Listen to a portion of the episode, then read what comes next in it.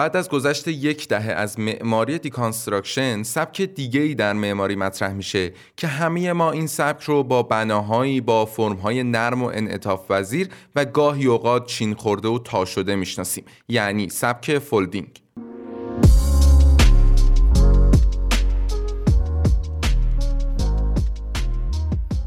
سلام امیدوارم که حالتون خوب باشه. من بزرگمهرم از گروه و استودیوی Timeless Room. تو این قسمت از پادکست تاریخ معماری می‌خوایم در مورد سبک folding صحبت کنیم. سبکی که دقیقا مثل سبک deconstruction فلسفه فکریش از فرانسه شروع شد ولی معماریش از کشور آمریکا. پس طبق معمول همیشه اول برای آشنایی با فلسفه فکری این شیوه به فرانسه سفر کنیم. مبانی نظری مکتب folding برای اولین بار توسط فیلسوف معاصر فرانسوی ژیل دلوز مطرح شد. فلسفه دلوز یک فلسفه افلاطون ستیز و دکارت ستیز بود. از نظر دلوز هستی از زیر بناهای عقل ریاضی استخراج نشده و خرد و بینش مدرن ناقصه. همینطور این فیلسوف منطق ارسطویی رو هم زیر سوال می‌بره. از نظر فلسفه folding هیچ ارجحیتی در جهان وجود نداره. زیربنا و روبنا وجود نداره folding به دنبال تعدده و می‌خواد سلسله مراتب رو از بین ببره اگه دقت کرده باشین تا اینجا که توضیح دادم تفکر و فلسفه folding به فلسفه deconstruction که تو قسمت قبل در موردش صحبت کردیم خیلی نزدیکه. این به این خاطر که ژیل دلوز دقیقا مثل ژاک دریدا اساس اندیشه خودش رو زیر سوال بردن بینش مدرن و مکتب ساختارگرا قرار داده. البته که این دو نوع تفکر تفاوتهایی هم دارن که باعث شده از هم متمایز بشن که تو ادامه در موردشون حتما صحبت می‌کنیم.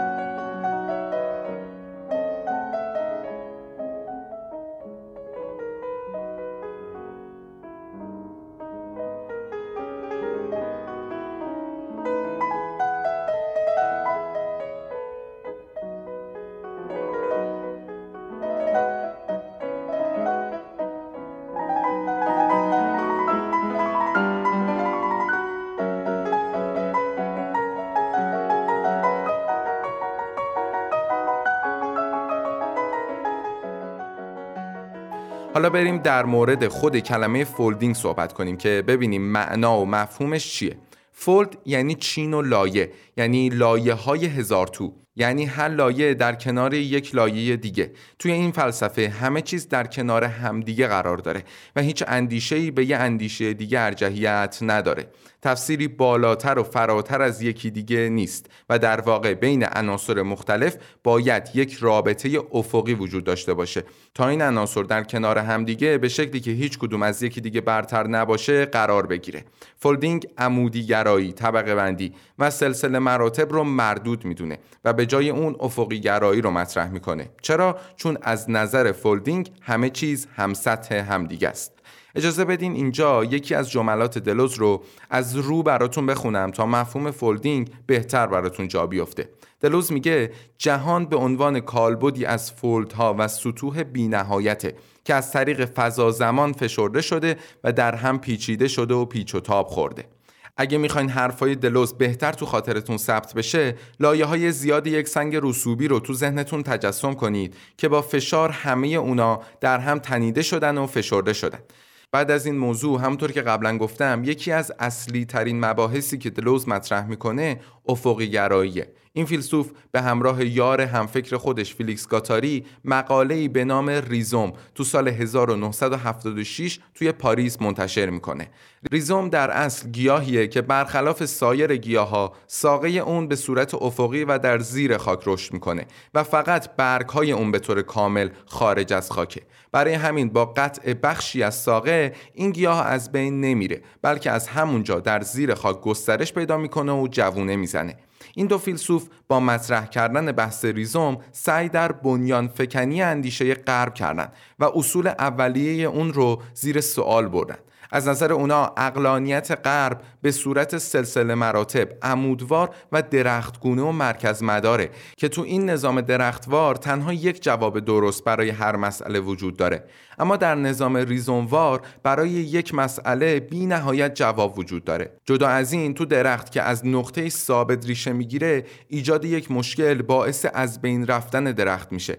اما ریزوم حتی وقتی که شکسته یا از هم گسسته میشه باز می‌تونه حیات خودش رو از سر بگیره و در جهتهای دیگه رشد کنه. ریزوم در عین اینکه لایه لایه و وابسته به مکانه می‌تونه از جای خودش در بیاد و رو به جلو حرکت کنه و حلقه های پیوند و شبکه های ارتباطی جدیدی ایجاد کنه. در نتیجه ریزوم می‌تونه باعث ارتباط نظام های متفاوت زیادی بشه. در ادامه باید گفت که ریزوم نه آغازی داره و نه پایانی. همیشه در بین راهه. ماهیت اون بیوقفه در حال تغییره برای همین عامل دگردیسی دائمیه و برخلاف درخت حاصل تولید مثل نیست بلکه ماهیتی ضد تبار داره ریزوم مثل یک نقشه است که همواره قابلیت برهم خوردن، ایجاد پیوند، واژگون شدن و همینطور هر نوع تغییری رو داره و راه های ورود و خروج اون متعدده. ریزوم همچنین نظامی فاقد مرکز و ردبندیه و بدون هیچ راهبر مشخصیه. امیدوارم که تونسته باشم مفهوم فولدینگ رو به کمک مبحث ریزوم براتون جا بندازم. حالا بعد از آشنایی با این مفهوم بریم ببینیم که معمارا چطوری این موضوع رو تو هنر معماری مطرح کردن.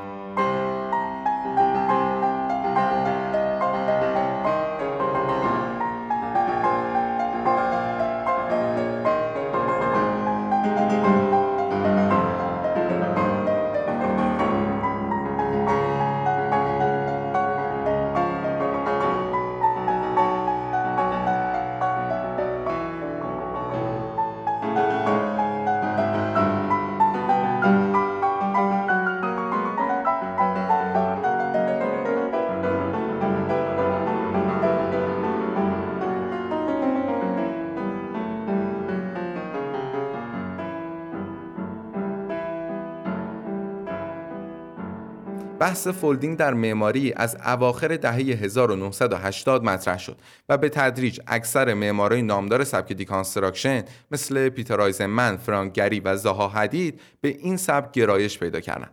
همونطور که قبلا هم گفتم معماری و فلسفه folding شباهت زیادی به معماری و فلسفه deconstruction داره برای مثال هر دو ضد ساختار و ضد بینش مدرن هستند و هر دو کثرت‌گران و به قرائت تک معنایی بی‌توجهند اما این دو سبک تفاوت‌های مهمی هم دارن که اینجا می‌خوام براتون از تفاوت‌های این دو شیوه بگم.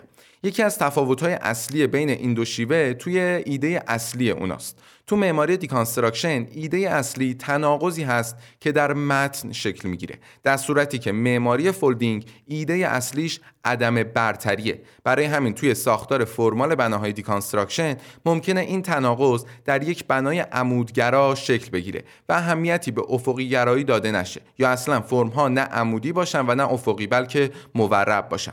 اما یکی از اصلی ترین موضوعات معماری folding افقی گرایی این شیوه است. جدا از این فرم های معماری folding در کنار شکل چند معنایی خودشون معمولا نرم و انعطاف پذیرن و فرم هندسی خاصی ندارن. در صورتی که اکثر بناهای deconstruction دارای فرم های متناقض و شکل های هندسی با زاویه های تند و تیز هستند به عنوان آخرین تفاوت هم باید بگم که ارتباط با محیط اطراف در معماری folding بسیار قوی تر از معماری deconstruction هستش. جالب اینجا اشاره کنم که معماری folding به معماری نئوباروک هم معروفه چون در معماری باروک سبک های یونانی، رومی، شرقی، رومانسک گوتیک و کلاسیک همه و همه روی همدیگه تا می شدن و کالبد بنا و سطوح مواج دیوارها نسبت به شرایط رفتاری انعطاف پذیر از خودشون نشون می‌دادند. نکته بعدی در مورد معماری folding کمک گرفتن این شیوه از نرم افزارهای کامپیوتریه برای اینکه فرم های معماری folding عموما به صورت نرم و انعطاف پذیر طراحی میشن و شکل مشخص هندسی ندارن از نظر سازه‌ای و احداث بنا در مقیاس واقعی مشکلات زیادی برای های سازه ایجاد می‌کنن. از این جهت مهندسا از کامپیوتر استفاده می‌کنن تا به کمک این تکنولوژی بین دو شکل اصلی های میانی رو برای انتقال نرم و اتصال به همدیگه طراحی کنند برای مثال میشه به طرح خونه ایمندورف تو شهر دوسلدورف آلمان اشاره کرد که توسط پیتر آیزمن طراحی شده. آیزمن طرح ساختمون رو بر اساس ویژگی های فیزیکی سایت که تداخل امواج رودخونه در سمت چپ و ردیف های خونه های مسکونی در سمت راست سایت هستش شکل داده که در حال حاضر میشه با استفاده از نرم افزارهای کامپیوتری این تداخل امواج و لایه ها رو با دقت نسبتا واقعی ترسیم کرد. جدا از این بنا پیتر آیزنمن یک بنای مهم دیگه در سبک folding ساخته به نام مرکز گرد همایی کلمبوس که با همدیگه بررسیش می‌کنیم. پیتر آیزنمن به عنوان بانی طرح فلسفه folding در حوزه معماری واژه فرم ضعیف رو مطرح می‌کنه فرمی که قابل انعطافه و می‌تونه خودش رو با شرایط محیطی وفق بده. دقیقا به همون صورتی که ژله با شکل ظرف خودش تطبیق پیدا می‌کنه. برای همین فرم ها و لایه های معماری folding در کنار هم و همتراز با هم به صورت انعطاف پذیر و در انطباق با شرایط کالبدی اجتماعی و تاریخی محیط در سایت قرار می‌گیرن آیزنمن تو طرح خودش تو مرکز گرد همایی کلمبوس این موضوع رو به صورت کالبد معماری به نمایش گذاشته. این مرکز در شمال مرکز شهر کلمبوس و در واقع در مرز بین مرکز شهر و قسمت‌های شمالی شهر قرار داره. در سمت غرب سایت هم یکی از دو خیابون اصلی شهر عبور می‌کنه و از جنوب تا شمال مرکز شهر رو به هم وصل می‌کنه. از سه طرف دیگه سایت هم. بزرگ راه های سرتاسری و خطوط راه آهن عبور می‌کنه و پلای چند طبقه زیادی در اطراف سایت این خطوط رو به همدیگه متصل می‌کنه. در اصل این مکان هم یک مرکز تبادل اطلاعات قدرتمند و هم مرکز خطوط ارتباطی محلی و بین شهریه. همینطور لایه های مختلف راه های ارتباطی از چهار طرف ساختمون عبور می‌کنه. من این چند لایه بودن خطوط اطلاعاتی و راه های ارتباطی در عصر ابررسانه ها رو تو این ساختمون به صورت کالبدی به نمایش گذاشته. لایه های مختلف ساختمون در حالت افقی به صورت همتراز و با موقعیت همسان در کنار هم قرار گرفتن و مجموع این لایه ها کلیتی واحد رو به نام مرکز گرد همایی کلمبوس تشکیل دادن. نکته حائز اهمیت دیگه در مورد این پروژه مقیاس اونه. این بنا هم از نظر مقیاس شهری و دیدی که از داخل برجا به اون داریم و هم از مقیاس انسانی و دید آبرای پیاده دارای یک دوگانگی مشخصه که البته هیچ کدوم به اون یکی ارجحیت نداره و به هر دو به یک اندازه دقت شده. از این منظر ابعاد و مقیاس بدنه ساختمون با وجود زیربنای نسبتا زیاد خودش در حد ابعاد و مقیاس نسبتا کوچیک ساختمونای محلی اطراف خیابونه.